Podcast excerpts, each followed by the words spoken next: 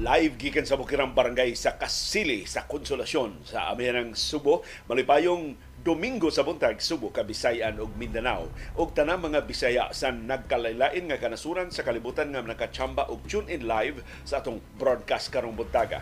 Karong buntaga atong susihon ang pagpatiguhog na sagbalik sa amihan na na siya sa Metro Manila sa Tupas Central ug Northern Luzon ang iyang nahimutangan makalaong papatang mo balik siya din sa ato sa Sugbo o sa Kabisayan ato na susihon karong buntaga. O palit isumpay ang inyong aktual nga sitwasyon sa kahimtang sa panahon sa yung tagsa-tagsa ka mga lugar diya sa atong comment box aron atong masumpay sa latest weather forecast sa pag-asa. Dili sa amo perting tugnawa karong orasa pero hinay kaayo ang huros sa hangin. Wa na ni hinay na gyud ang amihan ug gani naghisgot ang pag-asa nga mas sa musunod nga mga adlaw iligtapos sa buwan sa Pebrero mas muinit na ang atong kahimtang sa panahon kay magkahuyang na gyud ang amihan hangtod nga ilan na ning i-terminate posible sa tunga-tunga sa sunod buwan sa Marso.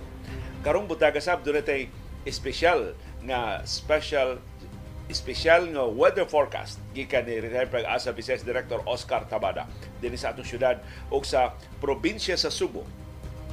Karong butaga sab ang dakong laslas sa presyo sa lana nga ipatuman sa mga oil companies unya sa Martes karong semanaha.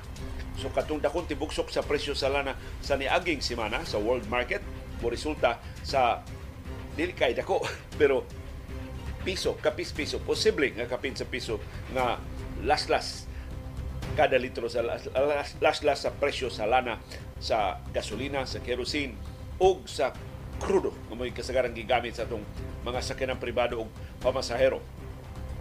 Karong butaga sab ang atong pagtimaan sa EDSA People Power Revolution. Karon ang anibersaryo sa EDSA People Power Revolution unsa may nahitabo karong adlaw atong 1986.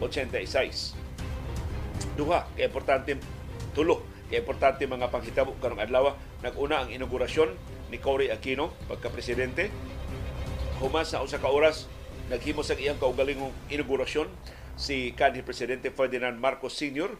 si Anhing pulos naman na sila Anhing si Marcos Sr. nag inaugurasyon sa dito sa Malacañang pero wa mahuman ang coverage ng inaugurasyon kay ang PTV4 kato ang government television nasakmit na sa mga rebuilding sundao. Ug throughout the day, naklaro ng Marcos wa na gibiyaan na siya sa iyang armadong kusog. Mas daghan ang mga puwersa nga ni defect ngadto nilang kanhi defense minister o kanhi AFP chief Fidel Ramos kanhi anhing presidente uh, Fidel Ramos. O finally alas 9 sa gabi karong adlaw nitong 1986 ni Layas ang pamilyang Marcos gikan sa Malacañang. Atong subayon pagbalik ang labing dagko ng mga panghitabo sa EDSA People Power Revolution karong adlaw sab ang gitakda nga pagpahigayong dagko ng mga protesta batok sa charter chains dito sa EDSA o sa mambahin sa Pilipinas apil na dinis ato sa Subo. Pero doon ay rally din sa Subo nga sakay sa kausa sa anti-chacha. Panguluhan ni kanhi Presidente Rodrigo Duterte. Ambot doon na ba'y lokal nga mga opisyal nga mutunga nga under the bunal naman ni hapit ang tanang mga kongresista o mga mayor dinis ato sa Subo ni House Speaker Martin Romualdez nga mo'y utok ining People's Initiative pagkarakara, pag-apura, pag-usab sa 1987 Constitution. Kung daghan kay niingon, matraffic ka ang South Road Properties, depende kung pilay mo tunga. Pero ako lang overacting basab ni ang mga organizers, bisag di kay puno ang SRP ila siraduan ang South Coastal Road, pero hangtod karong buntag wa pay advisory sa closure sa South Coastal Road, gawas ining murag dunay marathon ba or duwatlon nga ipahigayon diha sa South Road uh, properties karong sa Yubutan. Dunay pipila ka portion sa South sa SRP sa South Coastal Road o sa Edmiston Road na posibleng takupan gikan sa trafiko. Karong buntaga sab ang pangandam sa Gilas Pilipinas sa duwa batok sa Chinese Taipei karon ng alas 7 sa gabi arin ipahigayon sa atong kaugalingong teritoryo sa Pilipinas. Pero ang Chinese Taipei, labihang nilmiga sa performance sa so, sila pildiha sa New Zealand dito sa ilang home court. So ningon si head coach Tim Cone, dako kayo hagit para sa Gilas Pilipinas pag-improve sa ilang bati kayo nga first half sa ilang duwa batok sa Hong Kong sa ilang pakigsangka sa mas maayo nga team sa Chinese Taipei. Samtang doon resulta sa mga duwa sa National Basketball Association, daog ang Golden State Warriors, daog ang Los Angeles Lakers, daog ang Milwaukee Bucks, pero pildi ang Phoenix Suns atong subayon ang highlight sa mga duwa kagahapon ug dunay tutura ka duwa nga gi-schedule sa NBA karong buntag sa tong oras sa Pilipinas. Ug sa atong viewers views sa inyong mga opinion o mga reaksyon sa mga isyong natuki wa matuki sa atong mga programa. Ug sa atong kasayuran kinoy kuyan palihog atangi.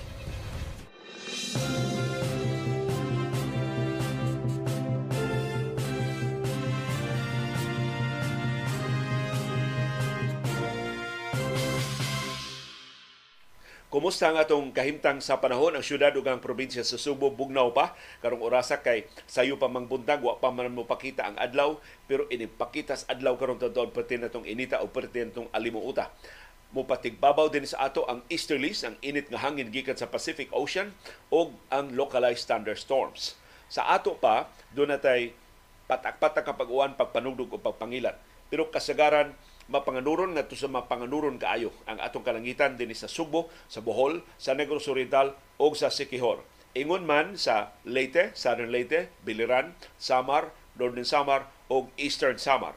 O ingon man sa Bacolod, sa Iloilo, sa Gimaras o sa tibuok Western Visayas. Ang tibuok Mindanao, parehag kahimtang sa panahon nato din sa syudad o sa probinsya sa Subo, sa tuba ang Surigao City, ang Davao City, ang Butuan City, Cagayan de Oro City, Zamboanga City, Hinguog City, Cotabato City, pariha o kahimtang sa panahon nato din sa syudad o sa probinsya sa Subo karong adlaw easterlies init nga hangin gikan sa Pacific Ocean o localized thunderstorms. So doon natin patak-patak nga mga pag-uwan, pagpanugdog o pagpangilat nga maangkon, mapaabot karong adlaw. Hain naman ang amihan ni us-us na ugyutay ang amihan. Matod sa pag-asa, ang amihan na nakaron sa Central Luzon o sa Northern Luzon. Doon na pa may kahigayonan, mubalik siya paubos. Dili sa ato sa subog sa Kabisayan, ato ng atangan sa musulod nga mga adlaw. Ang amihan nabatyagan pagbalik sa Metro Manila, Ilocos Region, Cordillera Administrative Region, Central Luzon, Calabarzon, Cagayan Valley, Aurora o Quezon.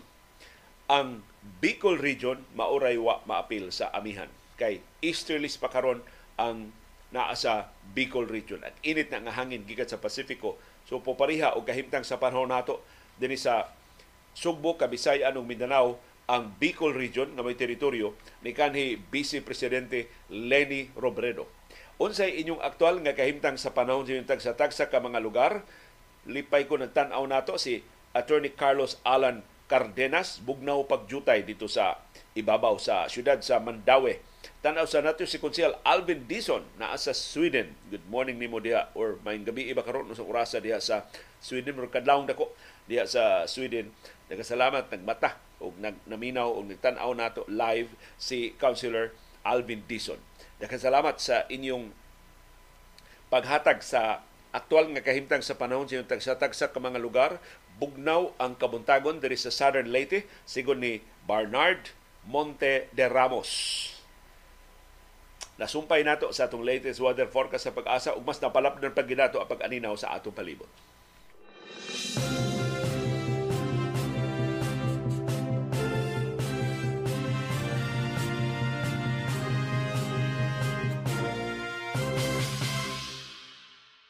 Nagkasalamat ni retired pag-asa Vice Director Oscar Tabada. Doon na siya espesyal nga gasa nato karong weekend ang iyang 7-day special localized weather forecast ug outlook para sa Cebu City o sa Cebu Province. Sugod ni karong adlaw, Pebrero 25, anibersaryo sa EDSA People Power Revolution, hangtod unya sa Marso 2. Ang mupatigbabaw nga kahimtang sa panahon nato dinhi sa sugbog sa Tibo Kabisayan, easterlies, ang init na hangin gikan sa Pacific Ocean.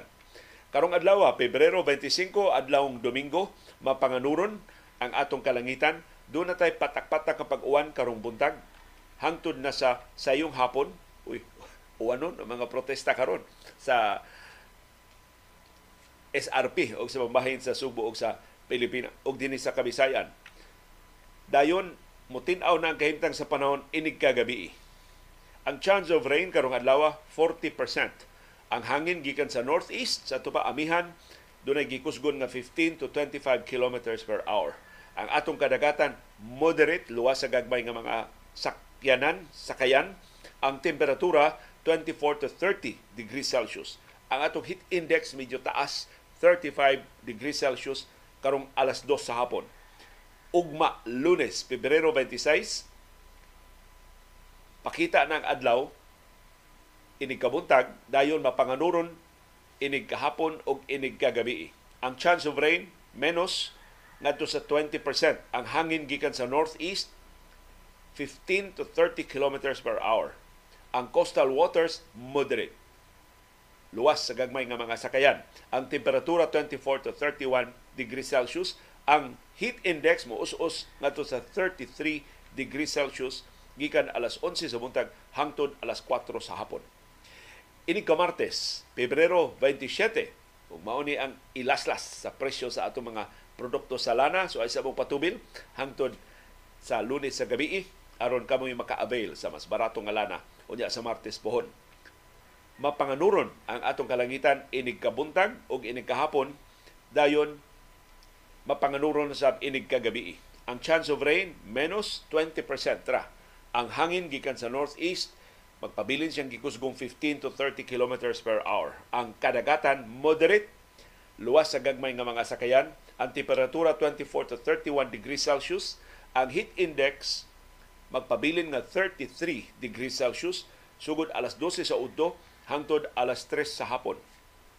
Ini ka Miyerkules, Pebrero 28, bisperas sa pagtapos sa Pebrero mapanganuron ang atong kalangitan ngadto sa mapanganuron kaayo ang atong chance of rain mo menos pagyud ngadto sa 15%.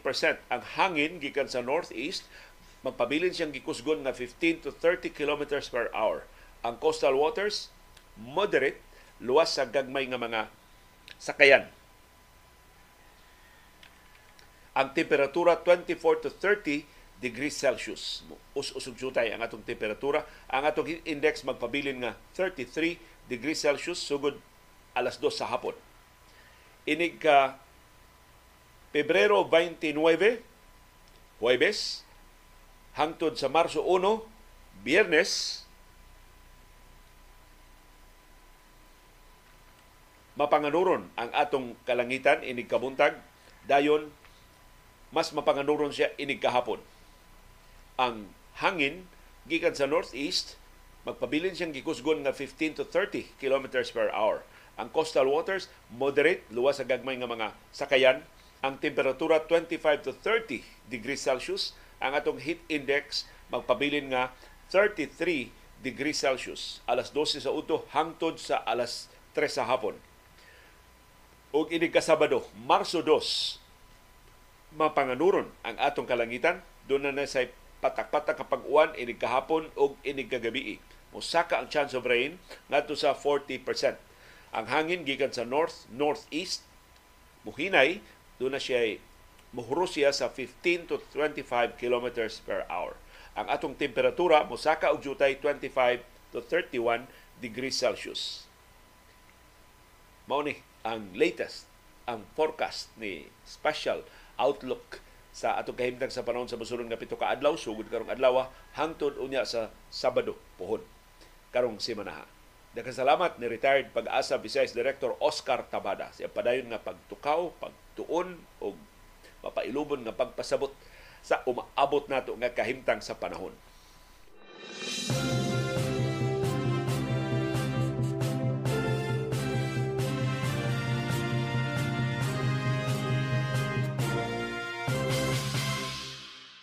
Ang di may balita kini pasidaan sa Department of Environment and Natural Resources pero daghang salamat DNR na kinahanglan kita katawhan sa mga pahinumdom matag karon ug unya.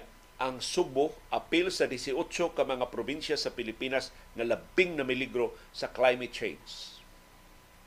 Di lang El Nino, di lang La Nina, kundi kining extreme sa atong kahimtang sa panahon. Inig init nato perting yung inita, inig uwan sa perti sa natong basaa, perti sa natong bahaa. Ug naka sinati ita sa usa sa mga extremes.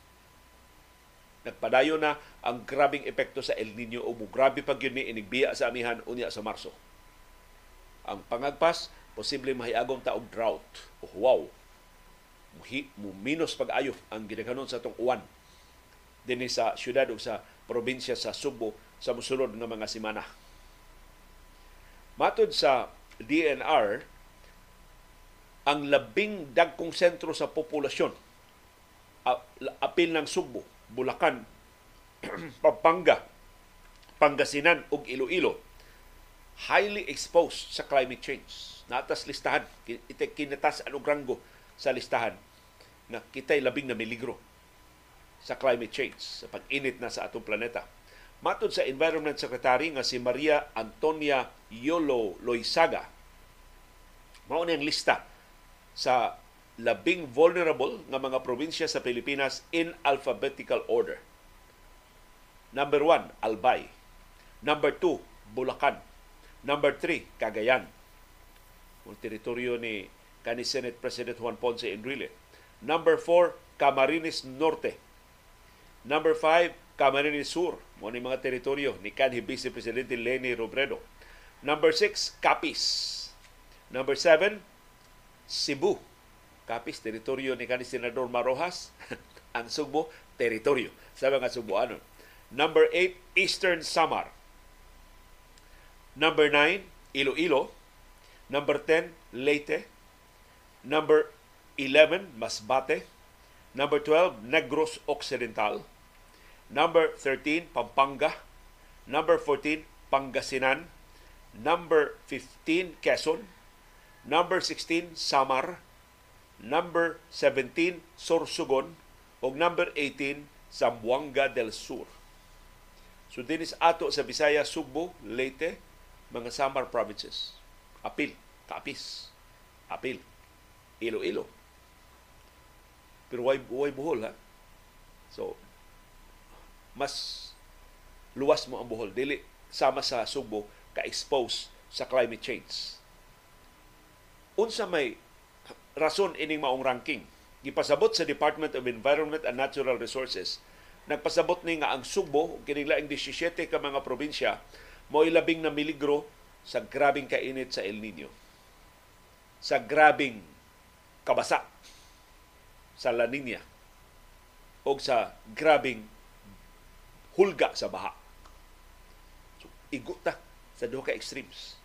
Inig El Nino, apiltas kinainitan, inig La Nina, apiltas kina basaan. Yan doon pa sidaan, human sa El Nino, mugawas ang El Nino or mawa ang El Nino by June, posible by August, puli na sa ang La Nina. Ang laing extreme sa kahimtang sa panahon. Kawa ginatoy kapilian. Ya kita sa Subo, usa sa most vulnerable sigon sa listahan sa Department of Environment and Natural Resources. Base sa 2020 census, ang populasyon sa Sugbo ug ining 17 ka mga probinsya niabot og 30.8 million mao ni ang mga mulupyo nga labing mamiligro sa climate change. Kining data kabahin sa integrated approach sa Department of Environment and Natural Resources sa pag-umol og evidence-based, evidence-informed plans on mitigation and adaptation. Unsaon nato pagpahaom ang atong kaugalingon, unsaon nato pag menos ang hulga sa climate change dinhi sa Subo ug sa laing 17 ka mga probinsya sa Pilipinas. Sa tibuok kalibutan, ang Pilipinas mo'y number one.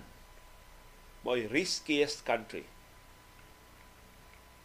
Sa katapusang duha ka World Risk Index nga naglakip sa 193 ka mga nasod sa tibuok kalibutan. Grabe no? Number one ta sa tibuok kalibutan nga labing dako og risgo sa climate change unsay rason nganong kitay riskiest na country sa tibuok kalibutan tungod sa atong exposure sa natural hazards ug tungod sa atong vulnerability sa kakuwang natong pangandam kapaita. Nagatubang ta Pacific Ocean. Na atas sa Ring of Fire. So mas daghan atong linog mas kusog atong mga bagyo. Igo pagitas El Nino, igo pagitas La Nina, di pagita andam. ug mo ni katinawan sa chairman sa Ayala Corporation si Jaime Augusto Sobel de Ayala kausa giimbitar amot nganong giimbitar ko to sa Ayala diha pang ABS-CBN giimbitar ko nila sa ilang tigom unsaon nila pag address ang climate change ug dito si Jaime Augusto Sobel de Ayala daghan kay sila initiatives unya ilang gipatuman sa tanang mga negosyo sa Ayala. Nya tanang mga negosyo na ay customized nga adaptation measures sa climate change. Ang ilang power companies, doon ay ilang kaugaling mo adaptation. Ang ilang mga butika, tanang negosyo sa Ayala, butangan nila o mga customized nga mga approaches o mga measures pag-mitigate sa climate change. Mato ni Jaime Augusto Sobel de Ayala, What makes the Philippines the riskiest is our low level of prevention and preparedness, making our vulnerability the highest. Kita'y labing na-expose sa mga hulga, kita pag labing dili andam, ah, mo nang hilabihan nato ka peligro sa climate change. Ang ebidensya ini, super typhoon. Daghan kay mga mulupyo nga nangamatay, kay atong gitugutan magpuyo daplin sa dagat sa mga hazardous areas. So, gibalhin sila karon na balik na sa sa pagpuyo. Wa gi klaro ang atong gobyerno. Humas Yolanda, isog pa kita. Wa gi mabalik ha kay mamiligro ta. Karon, hupas namang Yolanda 2013 sa tuba 11 years naman ang nilabay humas Yolanda, wa na. Balik na sa mga mabulupyo. Daplis mga sapa, daplis kadagatan. Mamiligro na sab sila. So tungod atong bagyong Yolanda ug tungod sa kakuwang nato og pagpangandam kinahanglan ang gobyerno sa Pilipinas ug ang private sector mo shift, mo usab sa direksyon sa ilang pagpangandam para sa climate change. Dili na lang ang pagtabang sa mga biktima, i-appeal na sab ang preparedness o prevention o resilience sa mga communities. Di ta magpaabot na dunay katalagban una pa ta magkarakara managang natangdaan mao nay labing maayo nato nga mahimo aron kaminusan ang dakong risgo sa climate change dinhi sa Subo o sa laing 17 ka mga probinsya sa Pilipinas.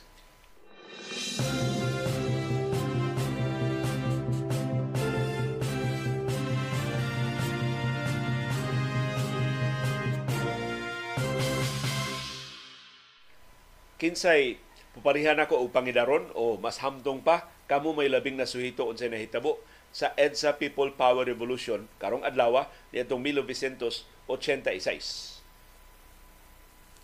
Ika-38 na anibersaryo sa EDSA People Power Revolution karong adlaw. Karon ang katapusan sa upat ka adlaw na People Power Revolution. Di lang sa EDSA, hasta din ni Subo, hasta sa ubang bahin sa Pilipinas. Perting In fact, kita sa Subo nagsugod sa freedom marches batok sa diktadurang Marcos. Moto silang Doy Laurel, silang Jerry Salonga, no, Jerry Salonga, Jerry Rojas, Jovito Salonga, Lorenzo Taniada, mga ni Subo, aron mo diskurso. Ari sila mo diskurso. Kay, di man sila gawas nun nga magprotesta. Hadlok man ang taga Metro Manila nga magprotesta. Diri Subo, parte na itong isuga. Nagmarcha gud gikas Danau padung Plaza Independencia. Gikas Karkar, padung sa sa Nicolas. Kaapil ko ato mga marcha. Hapit kada simana doon ay protesta ang mga estudyante, ang mga urban poor groups, ang mga professionals, ang mga pari, ang mga madre, ang mga doktor, ang mga nurses, mga magtutudlo, apil sa protesta batok sa diktadurang Marcos. Susang labing bantuga mangangan nga nanguho sa mga protesta sa ako lang mahinumduman Indaynita Cortez de Luz Attorney Vicente Balbuena Attorney Mokring Barcenas Dr. Zinaida Uy Professor Zinaida Uy Paul Rodriguez Padre Rudy Romano Dodong Olganza Rimong Papil Olganza Jr.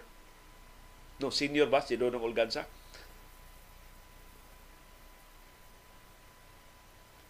Tony Cuenco. Isuga at Tony Cuenco mga protesta batok sa diktadurang Marcos. Si Ling Fernand, apil sa Nibarog, batok sa diktadurang Marcos dinis ato sa Subo. Raul Delmar, aning Raul Delmar. Si Raul Delmar, negosyante man to.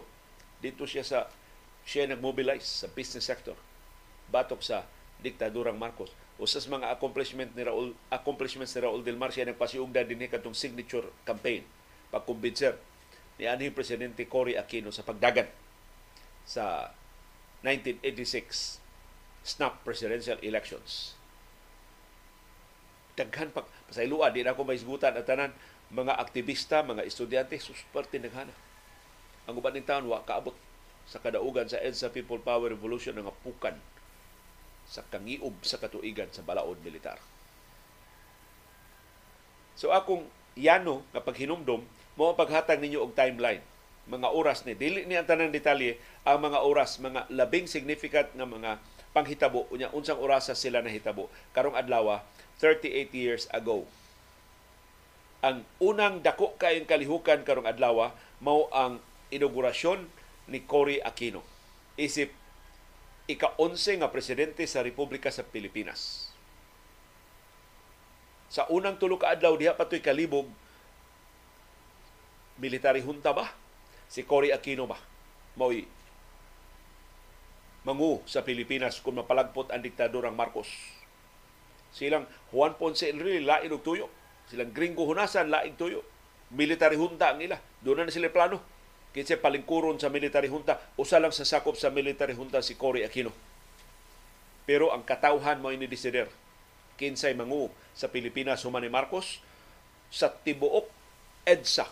Sud sa upat ka adlaw, Pebrero 22 hangtod Pebrero 25 ang katawhan nagsige og syagit Cory, Cory, Cory. Wa gini sagit og Johnny. Wa gini sagit og Gringo. Moto si Enrile, si Gringo ug ubang militarista nahipos. Og nisugot na si Cory Aquino ilang giilang nga may rightful winner. May tinuod nga nidaog sa snap presidential elections. Angay nga si Cory mo mupuli ni Marcos kung mapalagpot na ang iyang diktadura. Isip logical next step sa fifth sa fourth o final day sa EDSA People Power Revolution wa pay kasiguruan unsay sunod nga mahitabo si Cory Aquino isog nga nanumpa. Isip ika-11 nga presidente timan eh wa pa ni klaro mulayas na Bas Marcos mubiya na Bas Marcos iya bang gamiton na pagdugmok sa milyon ka mga tao nga nagtapok dito sa EDSA Way kasiguruan. So maka-imagine ka unsa kakuyaw ang sitwasyon. Pero si Cory Aquino nanumpa isip 11th President of the Philippines dito sa Club Filipino sa San Juan. Human sa usa ka oras, nihimo sa iyang kaugalingong inaugurasyon si President si Ferdinand Marcos Sr. So nag-una ang inaugurasyon ni Cory sunod after one hour ang inaugurasyon ni Marcos ang inaugurasyon Marcos course dito gipahigayon sa Malacañang. Pero nauwaw ang iyang administrasyon, wa matiwas ang TV coverage kay gilive to sa television ang inaugurasyon ni Marcos giputol kay na ilog sa mga rebelde ang transmitter o ang TV station sa gobyerno.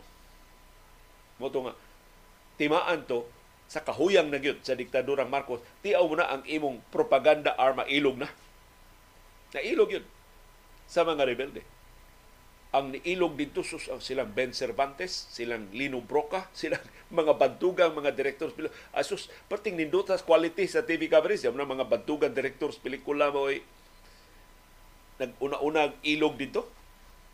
O dito na mag-broadcast silang June Kifley o katong mga magsisibya sa radio bandido may tawag ato katong gawa sa Radio Veritas. Diha pag radyo silang RJ Ramon Jacinto nga gisibya wahibaw igdiin magikan nagsige og pahibaw unsay update sa EDSA People Power Revolution.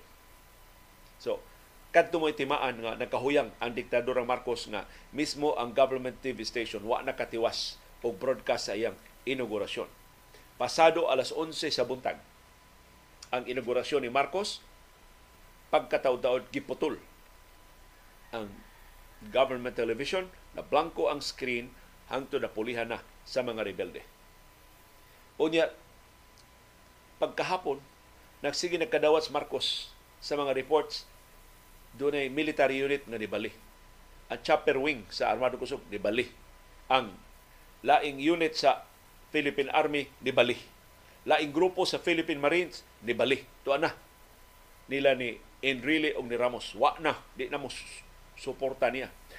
Gisugo nila, pabombardiyohan ang mga tao, wa na mo tuo ang mga military commanders. Kinsa makaakog bombardiyo ang mga madre mo hatag nimong buwak, mo hatag nimong rosaryohan, mga G sa imong atubangan, so natunaw ang kasing-kasing sa mga Pilipinong sundao. Why nito sa sugo ni Marcos pag gamit og puwersa pagbungkag sa EDSA People Power Revolution. Hangtod alas 9 sa gabi na konfirmar nga ang mga Marcos daghan kay mga choppers nag nitugpa og nang lupad sa Malacañang nanakay na day adto silang Ferdinand Marcos Sr., si Imelda Marcos, ilang mga anak, si Bongbong Marcos nga karon mo atong presidente, Irene Marcos Araneta og si Amy Marcos Manotok pa sa una. Gida nila hasta mga diaper, gidata ng mga alahas, gidata ng kwarta. Ug nanglaya sila gikan sa Malacañang. Napagka-confirmar gyud mga tao sa pagbiya sa mga Marcos, sus, giatake ang Malacañang grabiha sa looting sa Malacañang. Nalisang ang nahibiling mga trabahante dito sa Malacañang sa kasuko sa mga tao. Pagkakita sa mga tao sa dako kayong hulagway ni Imelda Marcos, ilang gilangkat ang hulagway, gihapos sa saug. Hangto na pusgay ang frame sa higanting hulagway ni kanhi unang ginang Imelda Romualdez Marcos. So, sigunis mga insider sa Malacañang ang kasuko sa mga tao na finally nakasud sila sa palasyo, nakakita sila sa ebidensya masakiton gyud ito Marcos. Doon na hospital bed dito, daghan kay mga tangke dito sa oxygen, daghan kay dito mga hiraminta sa pagtambal niya, pagbatuod nga dili na siya himsog. Tinuod dito mga huhungiho nga doon siya lupus. Dito na nakapabuhagay ang mga tao sa ilang kasuko. Pero mo ni nakatalag sa sa EDSA People Power Revolution.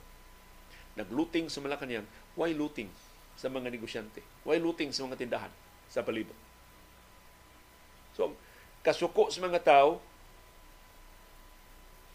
tuwag yun matingob sa mga Marcos. Wa sila maghilabot sa kaptangan sa uban. Bisan apil ang mga kronis ni Marcos. Dito rin sa Palacios Malacanang nahitabo ang looting. Ug sigon sa atong nakit ang kasinatian sa mga revolusyon sa ubang kanasuran, remarkable kaayo ang nahitabo sa EDSA People Power Revolution. Murag dunay nagiya nato, murag dunay nagpabugnaw nato. Yes, kasuko sa mga Marcos pero ayaw unaya ang inyong kaugalingo ang, ang ubang katawhan Pilipino. Ayaw mo pag-away, ayaw mo pagpinatyanay. Mo usas labing malinaw nga People Power Revolution sukad masukad sa kasaysayan. Pero daghan sang moingon, mausab to'y atong problema. Kaya ang EDSA People Power Revolution, labihan man ka malinawon, nagpabilin ang mga warlords. Nagpabilin ang mga politikanong dinastiya. Wa mahilabti ang dagko ng mga politiko nga igo lang ni takli loyalista silang Marcos, paglayas na ni Marcos, uy, kori de emi.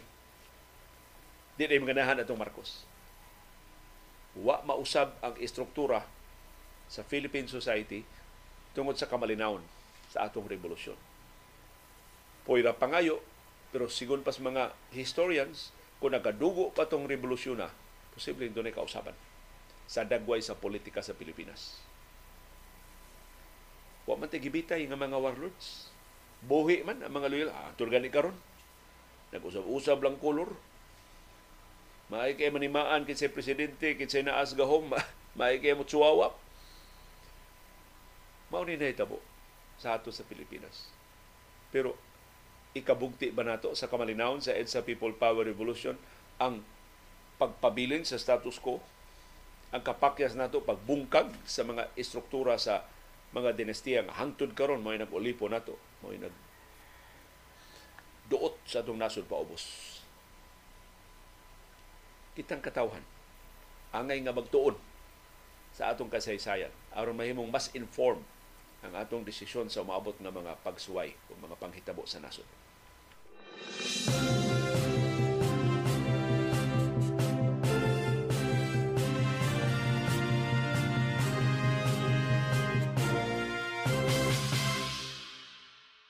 Ang maayong balita, dunay rollback sa presyo sa lana nga ipatuman ang mga oil companies karong simanaha. Ipahibaw ang specific amount sa laslas ugma lunes sa buntag, ipatuman martes sa buntag. So mga motorista, kahibaw mo sa drill, ayaw sa mog patubil karong weekend. Kung kinahanglan mo yung patubil kay mabasiyo na inyong mga tangke, ayaw sa mog full tank palihog. Gamaya lang patubil, igo lang mo makaabot sa inyong mga destinasyon. Ang kinakusgang full tank, unya na sa Martes. aron maka-avail mo, kamoy unang maka-beneficyo ining mas ubos nga presyo sa mga produkto sa lana. Mao ni ang banabana sa mga opisyal sa Department of Energy, DOE, o sa mga eksperto sa industriya sa lana.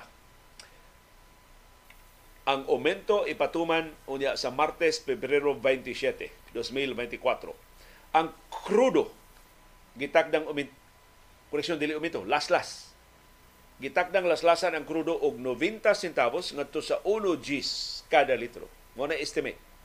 Hinaot mo og 1 Gs ang gasolina gitakdang laslasan og mas gamay 60 centavos ngadto sa 80 centavos kada litro ang kerosene gitakdang laslasan og 90 centavos ngadto sa 1 Gs kada litro Mahibaw, mahibaw nato specific nga amount sa laslas ugmang adlaw Lunes. Unsay rason sa laslas ang paglangay sa Federal Reserve sa Estados Unidos sa paglaslas sa interest rate. Ingon man ang kaluya sa demanda. Nahaungan ang hulga sa gubat sa Ukraine ug ang hulga sa escalation sa gubat sa Gaza. Tali sa Hamas, mga teroristang Hamas o sa mga sundawong Israeli. So mao toy hinungdan nga no nga atong Biyernes pwede dako ang lugapak 3% ang lugapak sa presyo sa lana sa merkado sa kalibutan. Sa kinatibukan sa niaging semana ni uso-uso kapin usa ka porsyento ang presyo sa lana. Kapin usa ka dolyar.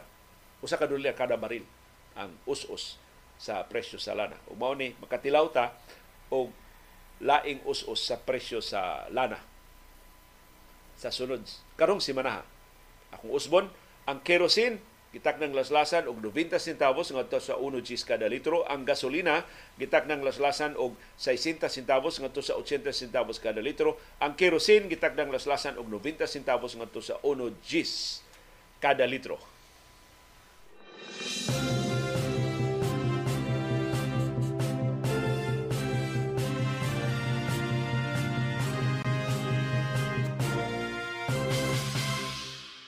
Gikan sa lana palihog arita sa kahimsog.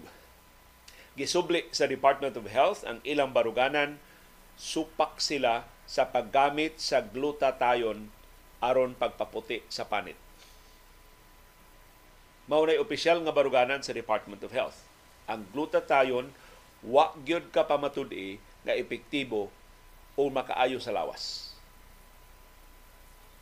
Ang glutathione na pamatud-an makaputi sa panit pero dunay mga pasidaan nga doon siya mga risgo. Doon siya mga komplikasyon. O nga mas grabe pa kaysa benepisyo sa pagkaputi sa panit. Amot, di, di indigikan ang atong obsession sa pagpaputi. Kami Dr. Iris, nakagawas mi atong niaging adlaw, niya dito siya ganahan ba doon siya butikang ganahan mga doon kay daghan kay mga produkto nga iyang gipangita dito. So finally nakakita mi og dako nga branch sa butika niya. Adequate ang parking. So nanood mi. Sus.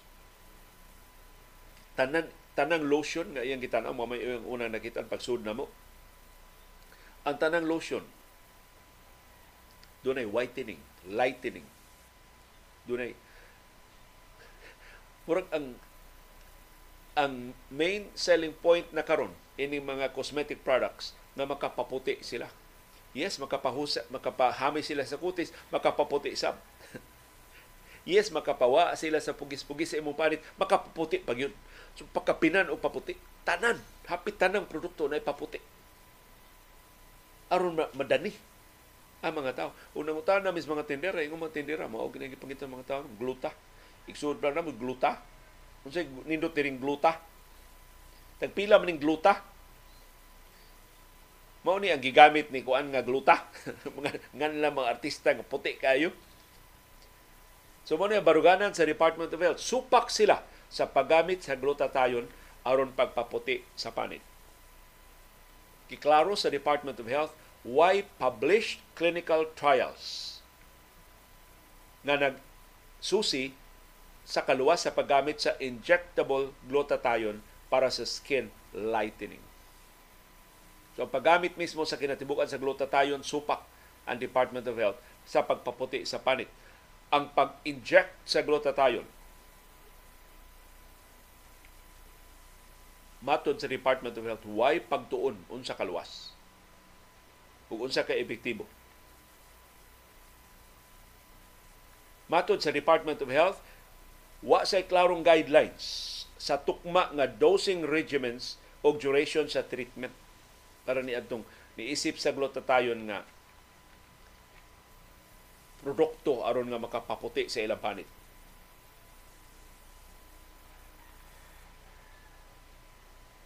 Matod sa Department of Health, wa sila mo suporta sa paggamit og glutathione para sa skin whitening.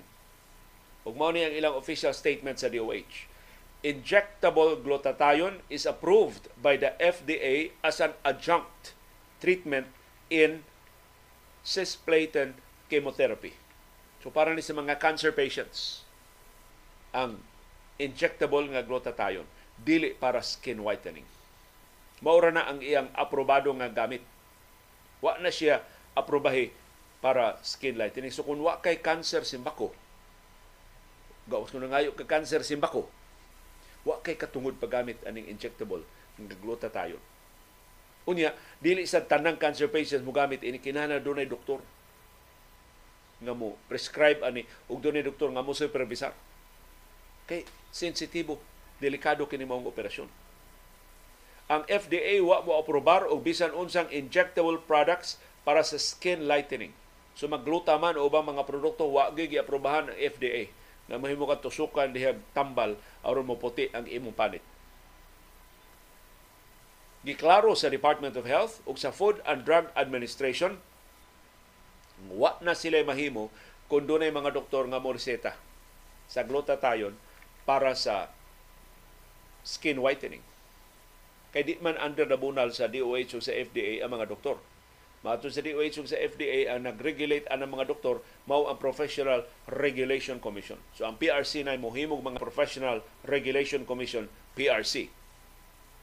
For the next steps to take should you think that injectable glutathione was wrongly prescribed for you by a physician, please consult a lawyer for legal advice on matters such as medical negligence and what may be done in the interest of justice. so gipasa sa DOH o sa FDA ngadto sa PRC ang responsibilidad o ngadto sa mga pasyente. Kung para ninyo na sayop ang doktor nganong ni-prescribe og glutathione ninyo, konsulta mo abogado aron inyo makiha ang doktor. Kining pamahayag sa Department of Health nahimo tungod sa kontrobersiya nga namugna sa Instagram live ni Mariel Rodriguez, ang asawa ni Senador Robin Padilla, samtang nagkatawa siya, nagngisi siya nga ng dawat og intravenous glutathione dito sa opisina siyang bana sa Senado. Mato ni Health Secretary Ted Herbosa, dunay risgo kining paggamit sa IV glutathione Mato nervosa, IV glutathione will whiten your skin and make you look really like a Caucasian. But it can damage your kidneys and kill you. so mura mong merkano tan-awon, puti kay mong panit, pero mahimo maguba ang inyong kidneys o mahimo mong mamatay tungod ining IV gluta. It is not safe. Ingon si Herbosa, ang atong health secretary. Di na luwas the FDA has not registered it for skin whitening. If there's someone using it, it is illegal. So bisan pag si Mariel Rodriguez ni gamit ining IV gluta, illegal ang iyang paggamit sa IV glutathione. So wa magkuwang ang Department of Health ug ang Food and Drug Administration sa ilang mga pasidaan. Pero ila sang giklaro, wa sila mahimo kung dunay mo supak nila. Kay di nila jurisdiction ang pag-regulate sa pagpangresita sa mga doktor o gluta or IV gluta ngadto sa ilang mga pasyente nga posibleng mamiligro ining maong tambal.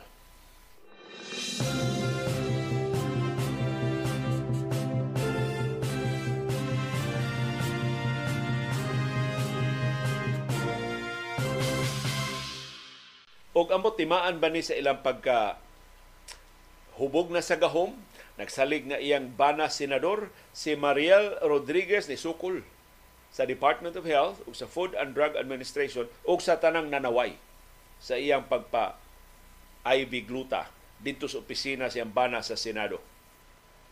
Matod ni Mariel Rodriguez, ang iyang IV sa glutathione, vitamins man to para man to sa kaayuhan kuno sa iyang lawas. Kinsa man kuno mo question niya? Nga vitamins man to. Ang iyang gi-administer sa iyang kaugalingon. Ma-question na kuno siya heroin pa to. Kung illegal pa tong drugas, nag-adik-adik pa siya dito sud sa opisina siya bana, sige, posase ko. Pero wa man siya gihimo kunong kalapasan. Gusto raman siya mo preserbar sa iyang kahimsong o sa iyang panglawas. Tanawa ra gud ha. Giingnan na siya sa Department of Health kanang IV glutadine makadaot na sa imong lawas, maka, posible makapatay na nimo. Para niya vitamins na. Mas may laki, mas may babae pa siya kaysa taga DOH o sa taga FDA. Pero sa iyang kabilib sa iyang gihimo dito sa Senado, ang iyang Instagram live o ang iyang mga litrato iyang gi-take down. So kung bilib pa siya nganong iyang gitangtang gikan sa social media ang ebidensya sa iyang irresponsableng lakang dito sa opisina siyang bana sa Senado. Pero nag-viral na ni karon kay sa before niya na take down, nakuha naman is mga netizens, nagkatawa si Mariel sa kamera nga dunay IV drip sa iyang bukton sud sa opisina sa iyang bana. Unya, klaro kaayo ang selyo sa Senado sa backdrop sa iyang litrato. Di pasabot si Rodriguez nga ni-decider siya pag kuha siyang IV drip dito sa opisina sa Embana kay iya gyud ning naandan nga doon siya glutathione solution every week. Kilang i-administer gyud niya ang gluta kada semana. Ingon si Mariel, bakit ko yan ginagawa? It is for health reasons. Kailangan po naglalagay tayo ng bitamina sa ating katawan. At yung bitamina na yan, I don't get sick alam mo yon ang lakas-lakas ng resistensya ko, ang galing-galing. Bago na siya giingnan nga makaguba na siyang kidney, posible makapatay na niya, insister siya. Mas, mas dihimsog ko sa akong glutathione. So I had an appointment to Drip in Locks. Mo ni ang usa sa mga suppliers ining IV gluta. Ngayon, hinihintay ko po yung asawa ko yung asawa ko, lagpas sa alas 8, nagtatrabaho pa rin po. Hinihintay ko siya. Sabi ko, dito ko na lang sa Senate papuntahin si Drip in Locks. Muto nga, wa pa man kuno, sige pa man kuno trabaho siyang bana, pasado alas 8 na sa gabi, eh, gipaadto na lang niya sa Senado ang Drip in Locks. Ug ingon si Rodriguez, wa siya problema nakitaan sa iyang gihimo. Kay ang glutathione solution is a cocktail of vitamins. Di pa siya siya makadaot lagi na. Siya dili lagi cocktail of vitamins. So MD na sa si Mariel Rodriguez karon. Murang doktor. Hindi naman po ako nagda-drugs na naghiheroin ako doon. Buti kung naghiheroin ako doon, di ba? Hindi naman po. Wala naman po akong ginawa doon sa Senado seal, sa Senate seal. Wala po siya gihimo sa seal sa Senado. Umupo lang ako doon at saka nagpabitamina sa katawan. So hindi ko maintindihan bakit parang may mga mag-react. May, may mga nag-react. Kung sa tingin nyo mali o masama o na-offend kayo doon sa ginawa ko, sorry po.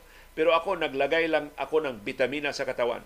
And it was 9 o'clock ng gabi nung ginawa ko yon after office hours na po.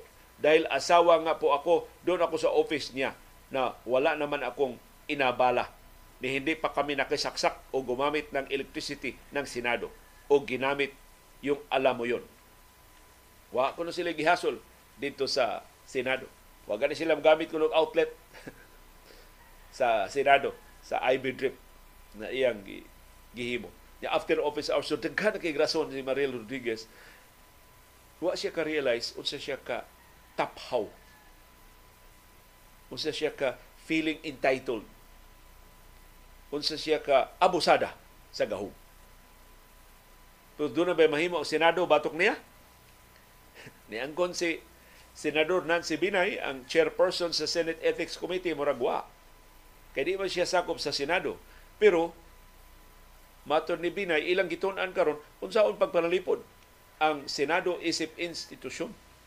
Mahimo na ba mga asawas mga senador adto maghimong medical procedure so sa ilang mga opisina ngaway pananghid sa clinic o sa mga doktor sa Senado?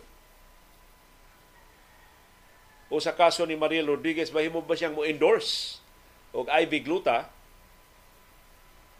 at ubangan sa selyo naa sa iyang backdrop ang selyo sa Senado.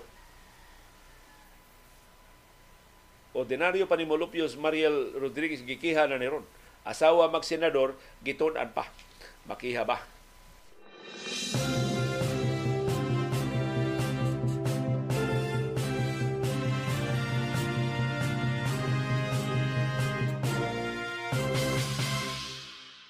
Sa bahin sa Department of Health, dili makiha si Mariel Rodriguez.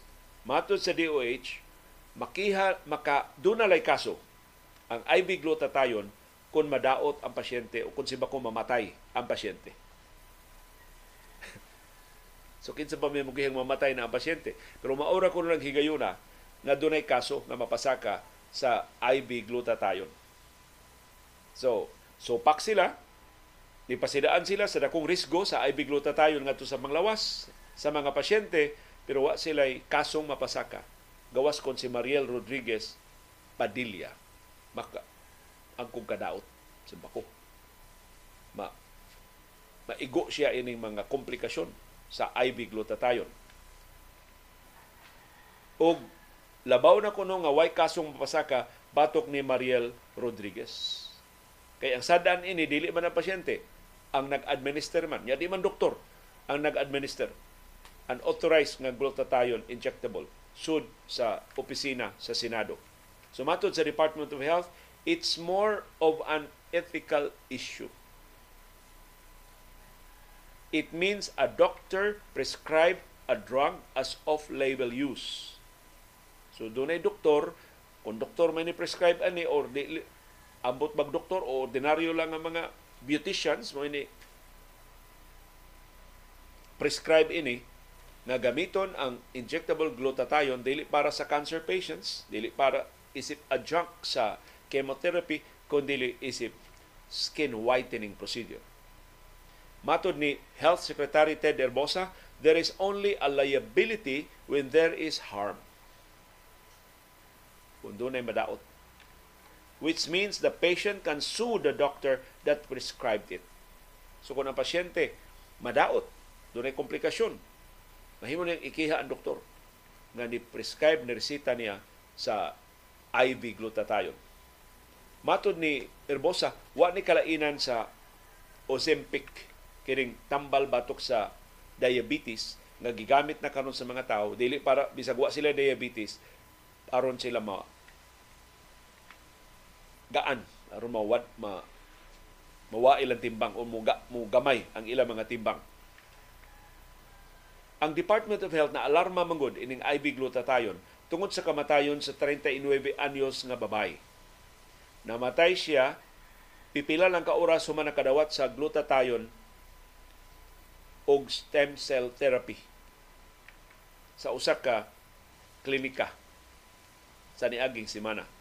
Ang maong babay gikatawong namatay sa komplikasyon sa therapy. Sigon sa kapolisan, ang biktima doon chronic kidney disease. So tago ng daan iyang kidney, punan pa sa IV glutathione, wa ng kalahutay ang iyang lawas. Umay gibasol sa iyang hinanali nga pagkamatay. Sa ilang advisory at pang 2019. Sa pa, lima ka tuig na ang nilabay, ang Food and Drug Administration ni pasabot ang paggamit sa IV glutathione gitugutan lang para sa chemotherapy. Isip abag sa chemotherapy. Pero pipila ka mga health o beauty salons dito sa Metro Manila, din sa Subo o sa mabahin sa Pilipinas, apil na ang mga wellness spa o mga beauty clinics ni Tanyag sa IV glutathione isip beauty enhancement.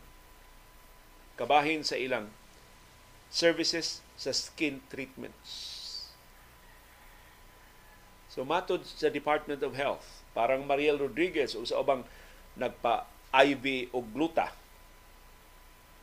mauni ang possible side effects. Number one, toxic effects on the liver. Matakta imong atay. Number two, toxic effects on the kidneys. Maguba ang imong kidneys. Number three, toxic effects on the nervous system. Ug number four, ang possibility sa Stevens-Johnson syndrome. Kanang di ba mao ang tambal nga moabot sa imong lawas. Lain pag yung implikasyon sigon sa Department of Health ang injectable nga vitamin C kay singon ingon, ni Mariel mga vitamins man to ang iyang gi-inject sa iyang lawas maka-form na og kidney stones kung ang urine acidic. So, lain na sa problema sa pasyente. Kung large doses ang injectable vitamins mo resulta sa hemodialysis sa mga pasyente na dunay glucose 6-phosphate dehydrogenase deficiency daghan kayong mga komplikasyon. Ayaw na lang mo kung pa mo makasugod or kung nakasugod mo, ayaw na nagsumpay. Ayaw ninyo isugba ang inyong kaugalingon ining maong risgo. Usa sa mga epekto sa glutathione mao ang produksyon sa melanin kanang pigment na muhatag sa atong panit sa iyang kolor, sa atong buhok, sa atong mata, sa iyang kolor. So do na karoy mga theoretical, concerns na ang long-term effect ini skin cancer. Doon ay risgo sa skin cancer ang magpag-IV gluta. So matod sa Food and Drug Administration to assure that your skin conditions are treated, consult only a board-certified dermatologist. Doktor gyud ang inyong konsultahon. Avoid buying injectable products online and from being lured to a promising effect of medicines as beauty products. So mao ni ang mga pasyente wa man tay wa man kaso kung way mahitabo sa pasyente so ang mga pasyente mo kampanyahan sa Food and Drug Administration o sa Department of Health posibleng kamoy madaot ini. And by the time makahuna-huna mo kiha posibleng uwahin na ang tanan. Pildi na inyong atay o ang inyong kidneys.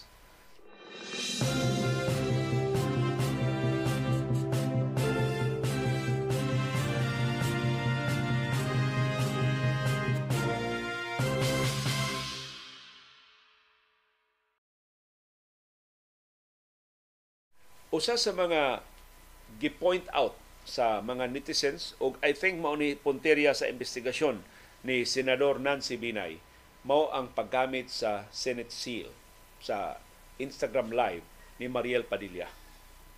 Kay dunay balaod nga dili mahimong gamiton ang selyo sa Senado sa commercial purposes. So ang susihon karon nilang senador Nancy Binay ug sa mga sakop sa Senate Ethics Committee tinuod ba nga endorser ni si Mariel Rodriguez ining IV gluta. Kung endorser siya ini mapasangin lang siya ni gamit sa Senado, ni gamit sa selyo sa Senado sa iyang endorsement. Mahimo mungod siya magatubang ng bumbong aron nga dili masaypan ang Senado. Pero klaro kaayo, gi-stage gito nga makitaan sa litrato si Senador Robin Padilla na nagtrabaho kuno siyang lamisa o ang higante nga selyo sa Senado. Aron ka ilang mga tao tuag siya sa Senado. So gipakita gito nila, gituyo gito nila. So ang susihon karon wa pa malapas ang balaod nga nagdili sa paggamit sa selyo sa Senado para sa commercial purposes. Samang balaod nagdili sa paggamit sa mga emblem, sa mga selyo, sa mga logo sa nakalilain ng mga government agencies. Doon si separate nga balaod nagdili sa paggamit sa Philippine flag para sa mga product endorsements, para sa mga advertisements sa nakalilain nga mga produkto. Ang rason ini aron dili maduhig ang institusyon. Kasi doon ay mga doon ay, doon ay may nangamatay sa IV glutathione. Unya selyo sa Senado mo gigamit sa endorsement. Di mauwawan og apil ang institusyon sa Senado. Mauna ang samang rason nga nung gidili ang paggamit sa emblem, sa logo, sa selyo, sa uban pa mga government agencies o sa atong nasundang bandila sa Pilipinas. Kay mabarato ang atong mga institusyon sa gobyerno nga murag gigamit sa paratilyo. Gigamit aron pagdani sa mga katawhan pagpamalit sa pipila ka mga produkto. Ug kung magkinaunsa ng produkto ha, maapil og kauaw ang gobyerno sa Pilipinas. Pero murag imong gimonetize, murag imong ginegosyo ug matsipipay na ang atong mga logo, mga selyo sa atong mga government agencies. Ug ning na ang Senado mo'y nabalaka nga ang ilang integrity isip institusyon mo'y na miligro tungod sa pataka nga paggamit sa selyo sa Senado ni Mariel Rodriguez Padilla ang asawa ni Senador Robin Padilla. Pero doon ay laing huhungihong. Ang rason ko na ini, gigamit lang ni Mariel ang katong Eddie Garcia bill na napasar sa Senado pero kana kunos Mariel Padilla hapit kada adlaw na namang pungad sa Senado. Kay murang nakaabot ng Mariel Padilla na dunay senadora na nainteres sa iya bana.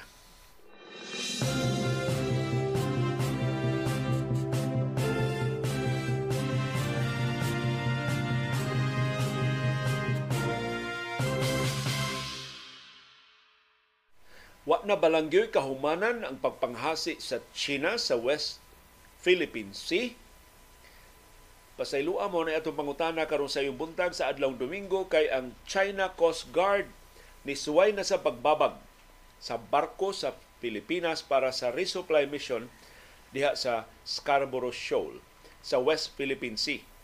Gideploy sa China Coast Guard ang bag-o nilang floating barrier gikural na sa nila o mga floating barrier ang agianan sa padung sa Scarborough Shoal. aron di makasud ang barko sa Bureau of Fisheries and Aquatic Resources B, BFAR kining BRP Dato Sanday.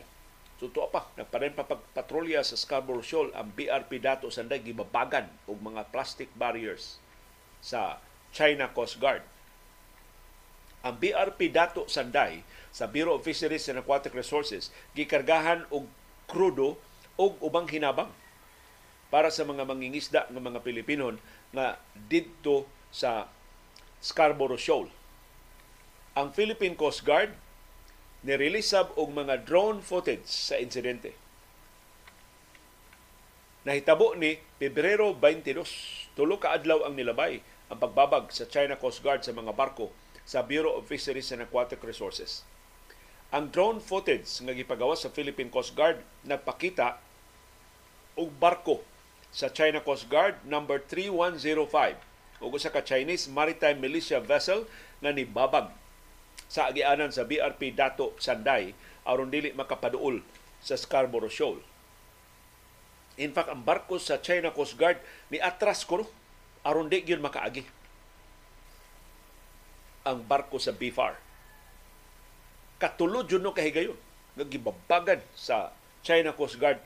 Kay ang BRP dato sanday wa man sa mohulong nagsige mo siya paduol sa Scarborough Shoal. Sigihan sa siya og block sigihan siya og babag sa China Coast Guard. Mo nga finally ang Philippine ang BFAR vessel nga BRP dato sanday ni issue og radio challenge. Gipahinumduman ang taga China nga amo ning teritoryo ayaw mi babagi sa among kaugalingong nataran Human sa Radio Challenge sa BFAR vessel, ang BRP Dato Sanday, ni palupad ang Chinese Navy sa ilang helicopter. Gikan sa ilang warship na diha sa duol. So doon warship nga gideploy ang China, unya gipaluparan nila og chopper. Human sila gi-challenge sa barko sa Bureau of Fisheries and Aquatic Resources. Unya ang chopper kasigi sa uy murag kasigi monitor sa barko o sa mga mangingisda sa mga Pilipino dito sa Scarborough Shoal. Na imis mahadlok, ang BFAR ni deploy sab siyang kaugalingong Cessna plane. so nanawag sa BFAR, palupara sa ng atong aeroplano, kay gipalupad ila chopper, nilupad ang Cessna plane sa BFAR o ni, ni monitor sa sa uy-sa-uy sa gapatrolya sa dito sa Scarborough Shoal pag-monitor sa kalapasan nga gihimo sa China Coast Guard. Nakit-an sab sa mga mangingisda ang usa ka Chinese fishing vessel nga nahimutang 50 meters gikan sa barko sa BFAR. Labi minus pito ka mga Chinese vessels ang nibabag sa agianan padung sa Scarborough Shoal. Has kang lisuran sa rutas barko sa BFAR, pito ka barko ang nibabag siyang agianan. Pero wa gyud mulunga ang barko sa mo natong gibiliban. Naabtag duha ka oras ang BFAR pero nakalahos gyud sila. Nakalusot gyud sila sa naval blockade sa China Coast Guard o sa mga maritime militia vessels o nakapaduol gyud niyon sa Scarborough Shoal. Ug mao nga paglahos nila ilang giapod-apuran og mga hinabang ang 44 ka mga fishing boats sa mga Pilipino dito sa Scarborough Shoal. Ang BRP Dato Sanday ni ang kurahe pa 200 metros gikan sa kababayunan sa Scarborough Shoal. Mao to'y kinadulan nga lugar na himutangan sa barko sa BFAR atol sa rotational deployment. Pero ang China Coast Guard wa pa piri nakalusot ang BRP dato sanday ni deploy sa sila o mga rubber boats. Kay kini mga barkos China di na ni makapaduol sa Scarborough Shoal tungod sa Kamabaw, ilang i-deploy ng ilang rubber boats aron sa pag monitor sa kalihukan sa mga Pilipino. Pero wa gyud silang kapugong sa resupply mission diha sa Scarborough Shoal. Sa musunod nga mga semana, gipahibaw sa Philippine Coast Guard magpuli-puli ang mga patrol vessels sa pag-anha sa Scarborough Shoal o sa West Philippine Sea aron pagpalig-on sa proteksyon batok sa cyanide fishing o sa ubang mga hulga sa panginabuhi diha sa Scarborough Shoal na makaapektar in town, makapatigyaob sa kaldero sa pangita sa ato mga mangingisda.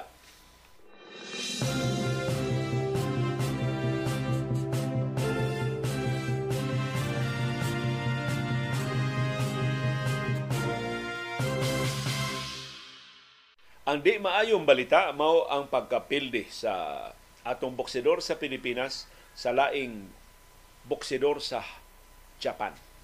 Ito man dungog ni mga boksidor sa Japan. Tusukan ni si Monster Inoue, wa na. Lisod na tagpilde. Karon ang iyan sa manghod, si Takuma Inoue, maoy nakapanalipod sa iyang corona sa World Boxing Association World Bantamweight iyang ginak-out ang Pilipino nga boksidor nga si Jerwin ang kahas sa ikasiyam nga hugna sa ilang sangka kagabi dito sa Kakugikan Arena sa Tokyo sa Japan. Si Inoue nakapasod og powerful nga right uppercut sa kuto-kuto ni ang kahas. Na tumba si ang na 44 segundos ang nahibilin sa ninth round. Ang kadaugan ni Takuma Inoue ni improve sa iyang record 28 anyos ni Takuma doon siya 19 kadaog 5 ka knockouts ug usa ka pilde. Si Angkahas 32 anyos na nitagak sa iyang record 34 kadaog upat ka pilde og duha ka tabla. Dunay 23 ka knockouts kusgan sa ni si Jerwin Angkahas. Natsambahan lang siya atong uppercut ni Takuma Inoue. Masterful ang performance sa manghod ni Japanese boxing superstar na Uya Monster Inoue. Si Takuma ni gamit sa iyang speed o sa iyang power. Batok sa mas eksperyensyado kay mas hinog man ni nga boksidor si Angkahas. In fact, ni world champion sa boxing si Angkahas. Sa unang duha ka hugna si Angkahas perting lingigag mga kombinasyon. Gikulatan niya pag-ayo si Takuma Inoue. Pero sa middle rounds, si Takuma na may kusgan. Siya na may nakaigo sa iya mga kumo. Si Inoue nakapasod og mas daghang bantok nga kumo ginamit ang iyang speed ug ang iyang power. Samtang si ang kahas medyo na api kina sa middle rounds. Si ang kahas nakaigo gihapon sa lawas ni Takuma Inoue pero wa gyud maluya ang Japanese boxer. In fact si Inoue mas ni kusog pag yun ang iyang mga kumo sa ilang close quarter engagement. Og si Inoue maay kay mangitag buslot sa depensa ni Angkahas. Naka kulatag siya pag-ayo ni Angkahas sa ninth round samtang nagbinayluay sila kumo si Inoue naka pasud og right uppercut sa kuto-kuto ni Angkahas may hinungdan siya pagkahagsa og ni resulta sa kadaugan ni Inoue sa sangka. Si Angkahas kabahin ni sa promosyon ni kanhi senador Manny Pacquiao wa na makabangon tungod sa knockdown. Motong ang referee nga si Mark Nelson napugos paghunong sa sangka o pagdeklara sa kadaugan ni Takuma Inoue.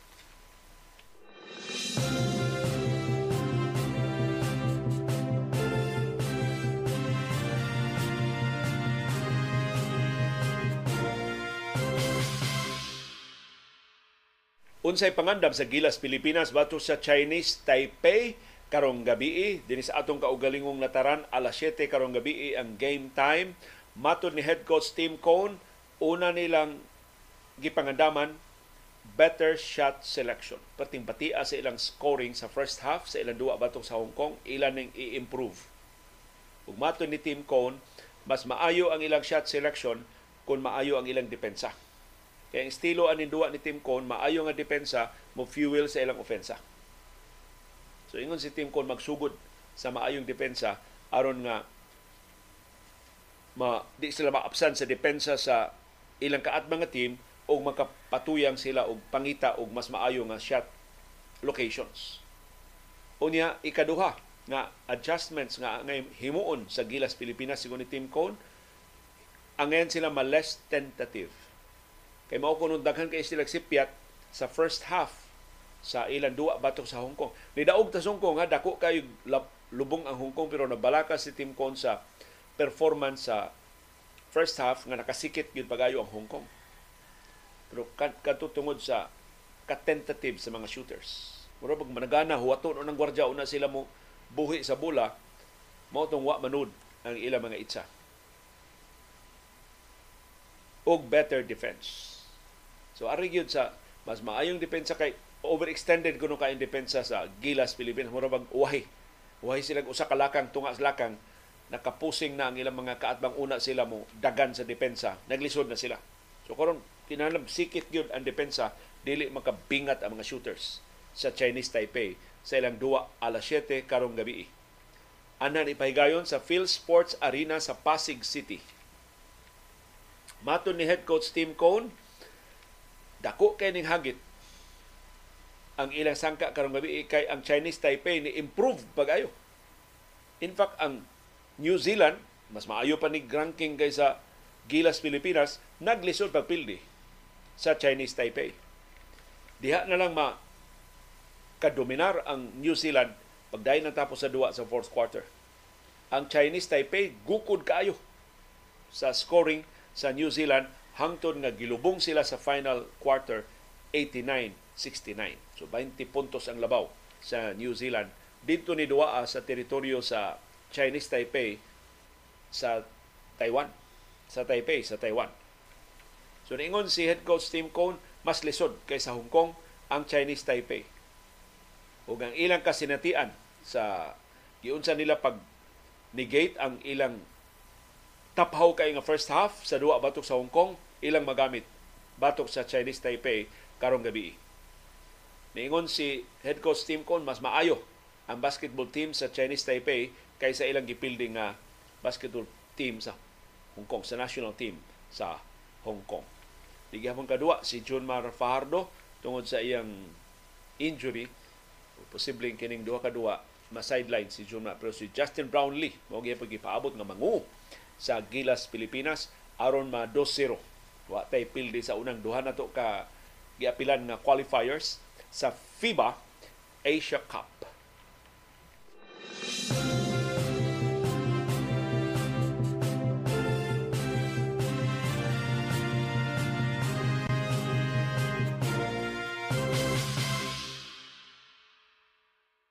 Og ni ang resulta sa mga duwa sa National Basketball Association kagahapong adlaw ang Toronto Raptors ni daog batok sa Atlanta Hawks 123-121 si Emmanuel Quickly. Mao nangu sa kadaugan sa Raptors with 24 points. Si DeJounte Murray na pildi ang iyang double-double para sa Hawks. Doon na siya 24 points ug 10 rebounds. Samtang sa laing duwa ang Philadelphia 76ers ni daog batok sa Cleveland Cavaliers 104-97. Si Tyrese Maxey mao'y top scorer sa nidaog nga Sixers with 24 points. Si Jarrett Allen mao'y nangu sa napildi nga Cavs with 24 points. Usa sa buslot sa Cavs wa makadua. Injured human sa All-Star break si Donovan Mitchell. Samtang Houston Rockets ni daog batok sa Phoenix Suns upset ni si Kevin Durant gipili lang ng Jalen Green ug sa mga batanon sa Rockets, ang Rockets 114, ang Suns 110. Si Fred Van Vliet ang bag-o magdudua sa Rockets gikan sa Toronto Raptors mao ilang top scorer with 22 points. Si Jalen Green dunay 14 points para sa Rockets. Si Kevin Durant na anugon ang iyang double-double, 28 points ug 11 rebounds. Si Bol Bol ang higante sa Suns nag double-double sub 25 points ug 14 rebounds. Si Devin Booker say 25 points para sa napildi nga Suns. Samtang Los Angeles Clippers ni daog batok sa Memphis Grizzlies? 101-95 si Kawhi Leonard. Mo nangu sa mga veterano sa Clippers. Sa lain nilang kadaugan doon siya 24 points. Si Paul George doon 14 points. Si Russell Westbrook doon 13 points. Si James Harden 9 points. Rin nahimo ang napildi nga Grizzlies gipanguluhan sa batanon nilang sentro nga si Triple J Jaren Jackson Jr. doon 29 points. Ang Oklahoma City Thunder ni daog bato sa Washington Wizards 147-106 si Shea Gilgeous Alexander may top scorer sa init kayo nga Thunder with 30 points. Si Chet Holmgren ang ilang batanon nga sentro doon 25 points ug 10 rebounds. Samtang ang Wizards gipanguluhan ni Jordan Poole nga dunay 21 points.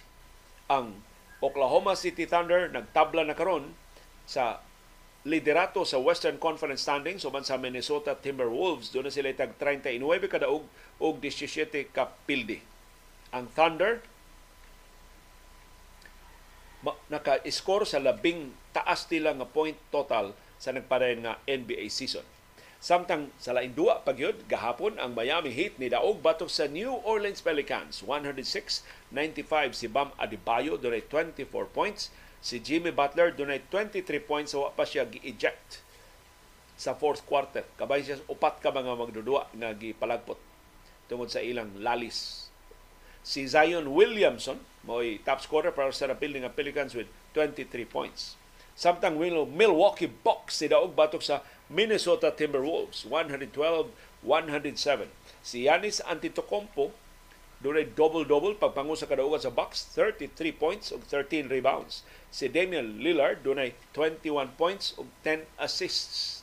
Samtang si Anthony Edwards mo nangu sa napili nga Wolves with 28 points, si Carl Anthony Towns ni puno og 22 points. Sa lain pagidua ang Golden State Warriors ni daog bato sa Charlotte Hornets 97-84. Labihan ka low sa ilang scoring, perting butaluan nilang Stephen Curry ug ubang mga shooters daghan kay sipyat kagahapon adlaw si Stephen Curry dunay 15 points pagpangu sa kadaugan sa Warriors samtang si Miles Bridges mo nangu sa napili nga Hornets with a double-double 19 points og 11 rebounds Samtang Denver Nuggets ang defending champion sa NBA ni daog batok sa Portland Trail Blazers 127-112 si Nikola Jokic nag triple double na pod. Doon siya 29 points 15 rebounds o 14 assists. Mao ni ika-17 nga triple double ni Nikola Jokic sa nagpadi nga season. Si Michael Porter Jr. mo ilang top scorer sa Nuggets doon siya 34 points o 12 rebounds. Samtang Los Angeles Lakers ni daog batok sa San Antonio Spurs pero naglisod ang Lakers ha batok sa Spurs kay pati nidutas duwa ni Victor Wembanyama Ang Lakers 123, ang Spurs 118. Si LeBron James may top scorer sa Lakers with 30 points. Si Anthony Davis may labing dominante magdudua tungkol siyang double-double, 28 points ug 13 rebounds. Samtang si Victor Wembanyama, tan-awa ra gud ning iyang nahimo kagahapon, 27 points, 10 rebounds, 8 assists, 5 block shots ug 5 steals. So nahimo si Victor Wembanyama nga labing batan-ong magdudua sa kasaysayan sa NBA ug ika-15 na magdudua sa tibuok liga nga nakaangkon ining talagsaon kay nga 5 by 5 na record. Sa ato pa at least 5 points, at least 5 rebounds, at least 5 assists, at least 5 blocks o at least 5 steals sa usa lang kadua nakuha na ni Victor Wembanyama. Si Wembanyama sakop na sab sa eksklusibo nga club ang laing ang nagtukod mao si Michael Jordan sila rang duha ang sakop ini mao exclusive club sila ray mga magdudua na nakakuha at least 5 steals o 5 blocks sa sunod-sunod nga mga duwa sa National Basketball Association. Doon na 21 ka mga 5 by 5 performances sa NBA history pulos na hitabo atol sa regular season. Si Hakim the Dream Olajuwon maoy nakakuha sa unom. Kaunom makakuha si Hakim Olajuwon. Well-rounded to duwa ni Hakim Olajuwon sa iyang prime. The, the only other player nga dunay multiple 5 by 5 games sa ilang career mao si Andre Kirilenko. Kinsa nakakuha ini katulo ka higayon. Si Olajuwon mao say bugtong player nga naka-record og triple-double samtang nag-post sab og 5 by 5 nga statistics. Iya sa ning gihimo sud sa pila ka higayon. As kang ngilngiga ni Hakim the Dream Olajuwon. Ug mao ni ang schedule sa mga duwa sa NBA karong buntag sa tong oras sa Pilipinas. Alas 9 karong buntag ang Orlando Magic manung sa Detroit Pistons. Alas 9.30 karong buntag ang duha ka higante nga mga teams Boston Celtics manung sa Madison Square Garden ang korte sa New York Knicks o alas 10 karong buntag ang Brooklyn Nets manung sa Minnesota Timberwolves.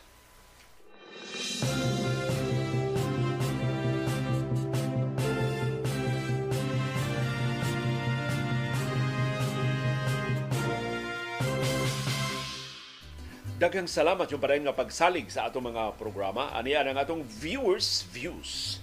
Si Tyrone Talam ingon dapat sa unta kitang mga ginikanan maoy mupahibaw ug mopahinomdom sa atong mga anak unsay nahitabo during EDSA People Power Revolution ug sa martial law ni Marcos. Si Arnold Flores niingon maura nay prayer rally nga magsigig pamutbot ug pamalikas gamiton pa ang Ginoo sa ilang kaugalingong agenda mga gullible ray ilang mailad dinhi sa Subo. Yan ang reaksyon ining prayer rally kuno ni kanhi presidente Rodrigo Duterte sa SRP karong adlaw. Si Cesar Ibanez, mahitungod ni sa simamahang katoliko na ingon, the Catholic Church in the Philippines has the habit of hiding their scandals supposedly to protect the image of the church. Then, the church should not have the strength to demand transparency from the government. Si E.C. Garcia ingon, mura, mura na manoon og naway buot si Mariel. Excuse my language. Matod ni E.C. Garcia, sa bagay kung ang klase man pod sa pagkatao ni Robin ang permi niyang kaatubang, matuis jud ang imong pangutok. Si Victor De Aquino niingon pahitungon na ni sa atong panahon dahil kilom-kilom nagisguta og mga airports. Atong panahon ni Pinoy ni katap ang pasangil sa laglag bala. Naabot na nga balita namong mga overseas Filipino workers. Tungod kay di man kumutuo akong tan-aw sa akong sabot pagdaot ra sa administrasyon ni Pinoy sa panahon nga bubakasyon ko kuyog sa duha nako kakauban gikan sa Saudi ang duha nako kakauban ilag yung irap ang ilang bagahe hasta ilang hand carry kay nahadlok sila nga dunay laglag bala sa airport sa Manila. Akong bagahe nga bag akong gituyo nga way kandado abli gyud gamay. Ako ako ra to kay di ko mutuo nga dunay laglag bala. Naabot mi sa Manila pagkuha nako sa akong bag nga abli og gamay wa gyud nakuha. Bisan usa og labaw tanan way bala nga gilaglag. Si Rebecca Monares niingon, My most unforgettable experience was when I was in grade 4. In 1962, ang yan ang experience sa airport. Gidami sa Manila sa among father together with my younger sister nga namatay na karon. Grade 2 siya adto. First time namo nga makasakay og eroplano nga ginganlan og Maya. Dako sab nga eroplano diha pa to sa lahog ang airport kaniadto. Ug sa dihang nilupad na kikuyawan ko murag na ignorante. Ni iskala sa Davao ang maong flight good for 30 minutes nanawat og mga passengers from Davao ug nilupad diretso sa Manila. Hindi ka sa aeroplano sa una mo pag Davao. Di na ko kahinumdom sa name sa airport sa Manila. Ninduta di ay Manila adto lipay mi sa akong sister. Good for one month among vacation kay summer man to. Karon tiguang nako ma-amaze ko sa kadako na sa atong mga airports diri sa atong nasod. Si Ari Bito niingon ang Singapore Airport the best jud. Kay first night namo sa Singapore sa airport rami nga. Ang ilang CR limpyo nya humot pa jud. Sayang lang kay wa mi kasuroy sa tibuok airport Senem sa Seda nga tuwa sa Singapore niingon the best airport ako naatuan ang Singapore Changi Airport Terminal 1, 2, 3 and 4. The best facility, service and above all kompleto. Labi na kung taas sa oras sa imong layaway period. Katukon ng litrato atong gigamit sa atong programa kagahapon mao na ang Changi Jewel nga daghan kay mo tambay diha maghuwat magtan-aw sa Changi Jewel Falls. Samtang si Catalino Lucero Davis Jr. daghan sa nigbiyahe kay kanhi Deputy Administrator ba ni sa pag-asa, Changi Airport is the best. Pwede ka matug. Doon na pag-habol. kang giligigas Changi Airport.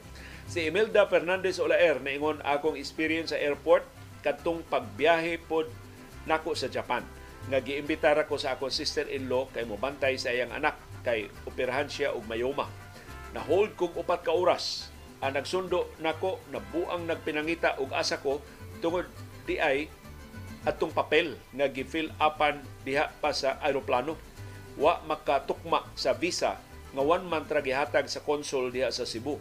Nagsuwat ko og two months sa akong papel. So wa magtakdo.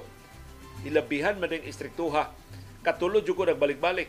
Kaduha ko nila gi-interview. May gani katong last nga hapon nitan-aw sa akong visa one month ra nya sa akong papel nga two months. As kang paita kas, kasurihon ako na siya. Gusto na siya mobalik dala sa Cebu magsuri na lang siya. Pero ang hapon ko noon ni bawo niya o niya gipa gihatod pa siya sa escalator o gi, gi tudloan siya asa nga gate mo exit mautoy kasinatian ako sa airport sa Japan si Leonardo Casas niingon first experience nako sa kay aeroplano tuig 1994 padung sa Manila kay para training pag-operate sa wood machines nga hinatag sa Australian government. Ya gamay pa ang eroplano Fokker 50.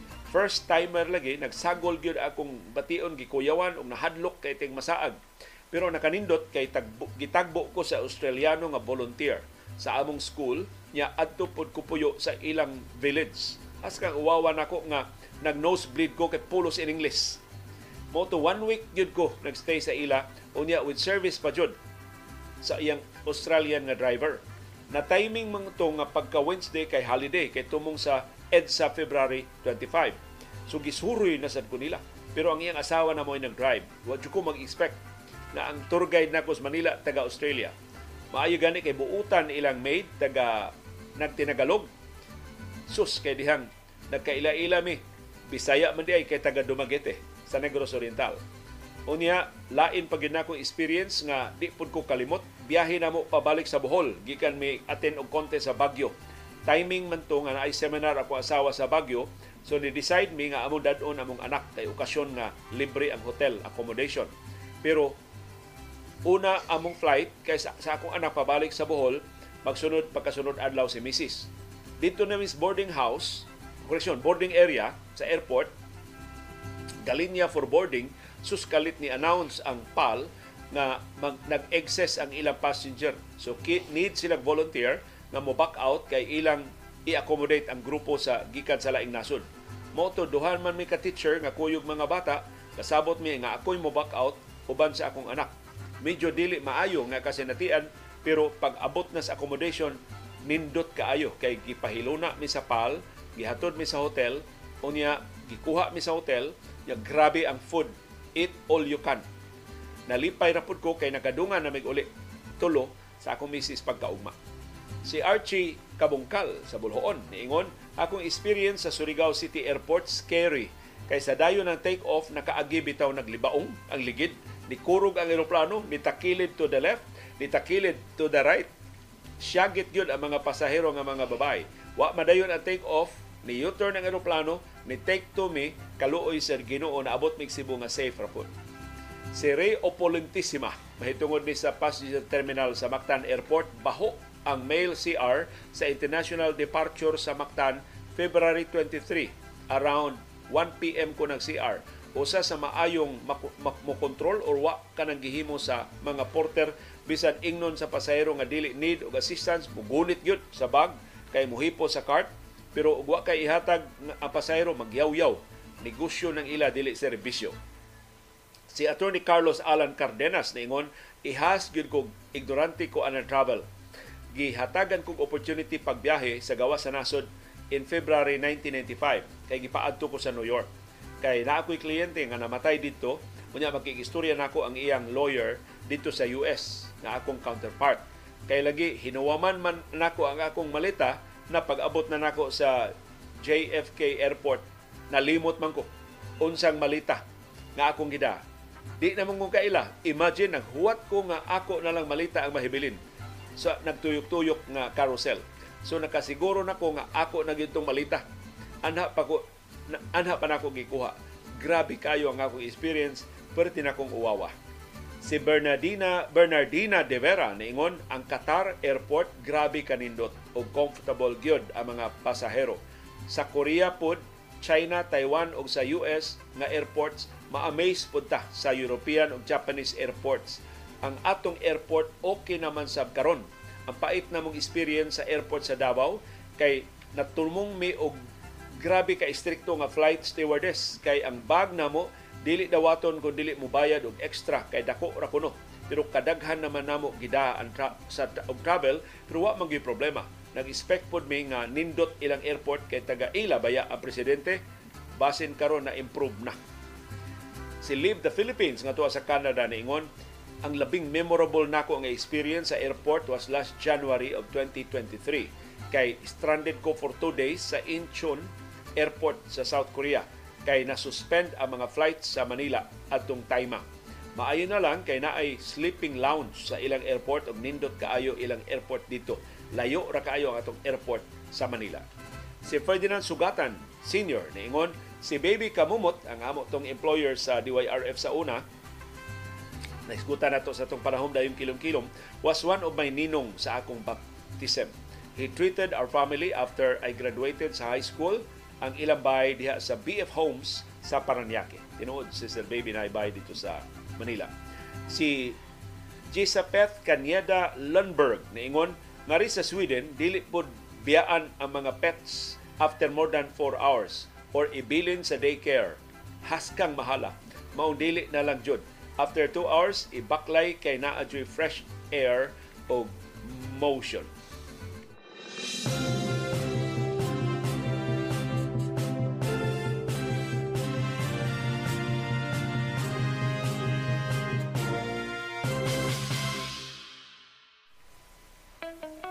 Dunay daghang matang sa kasayuran. Dunay kasayurang pinadaylang, dali ra kay mahibawan. Dunay sa kasayurang gitaguan, kinumluman, angayang kuy-kuyon sa katawhan. Kasayurang kinoy-kuyan.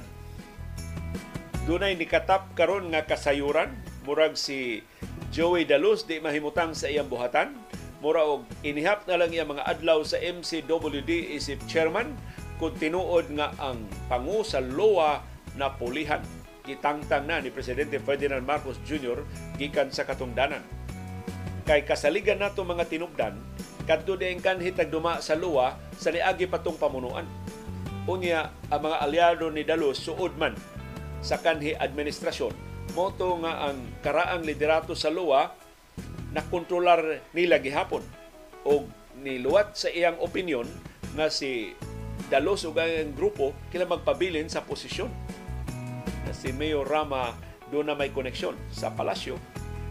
Ambot kung say rason nga nung silang presidente Ferdinand Marcos Jr. suod man kaayo, nagpalaban si Mayor Rama dito ang administrador sa LOA gitaktak sa pwesto.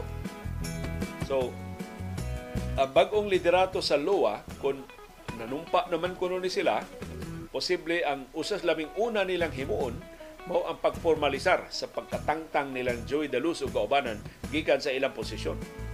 Mao nang gipaandam na ni Mayor Mike Rama si retired General Mel Feliciano na ready na kay siya na mo occuper sa bag-o niyang opisina isip chairman sa Board of Directors sa MCWD dinhi sa Tua. Pero ay mo kalimot kinis Joey Dalos labihan kamatan dili pa ni hingpit nga mutahan. Nawili baya siya anang iyang katungdanan? Ambot unsay iyang nawilihan tinuod ba nga grabe ang pangwarta diya sa iyang buhatan dili pa ni siya hingpit nga mobiya sa katungdanan. Do na pa ing himuon si jo, silang Joy Daluz og kaubanan.